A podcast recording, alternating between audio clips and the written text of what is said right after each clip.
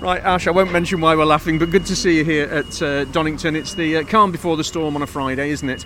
Um, after Silverstone, we chatted, and you said to me you were hoping to keep the gap where it was, or you know, just maybe lose a couple of points.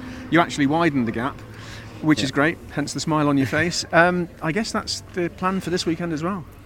I'm going to say it again. I'd like to maintain what we got. um, yeah, look, if we could go, just keep maintaining this. Uh, we we we built up. We've been quite lucky. Thruxton and Silverstone, we gained a chunk of points both times, and that's given us the gap that we've we've needed. We technically got a race in hand, but I don't want to use it. I want to I want to keep that buffer. So, yeah, just keeping our nose clean and maintaining points. And the risk with the, the advantage we've got and the amount of rounds left means the risk we can just control a bit more. So it's uh, yeah looking good. It's always been the case that qualifying well is is important, but this season it just seems like it's it's even more important to be in that first sort of three rows, maybe four rows max. Yeah, obviously the top ten shootout plays a bit part of that as well.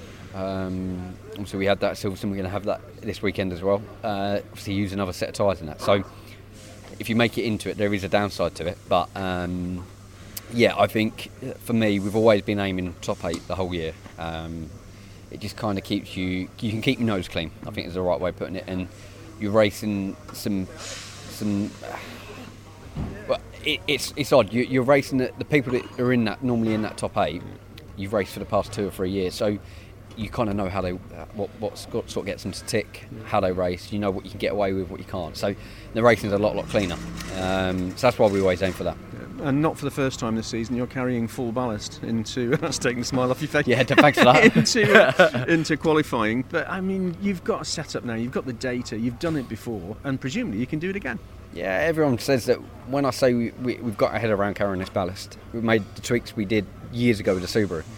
We're just carrying them tweaks over, and it always works. So there's science behind it. There's science why we can carry the weight, and and, it, and it's working. So uh, it gives me a little bit more confidence coming into each weekend. But if you pretty much look at it, we've come into most weekends with this sort of weight, and it, it's been it's been hard to get our head head around it and adjust how our weekends pl- are planned to, to accommodate the weight.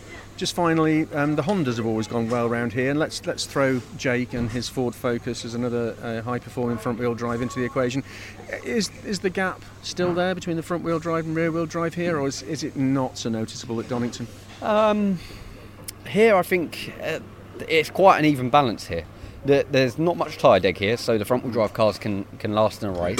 Um, but overall, I think the the actual pace wise, ultimate pace, I think it's pretty even. I don't think there's an advantage it's swing either way. Um, it's normally quite good here, but you look at brands, and we can swing back to a front wheel drive car.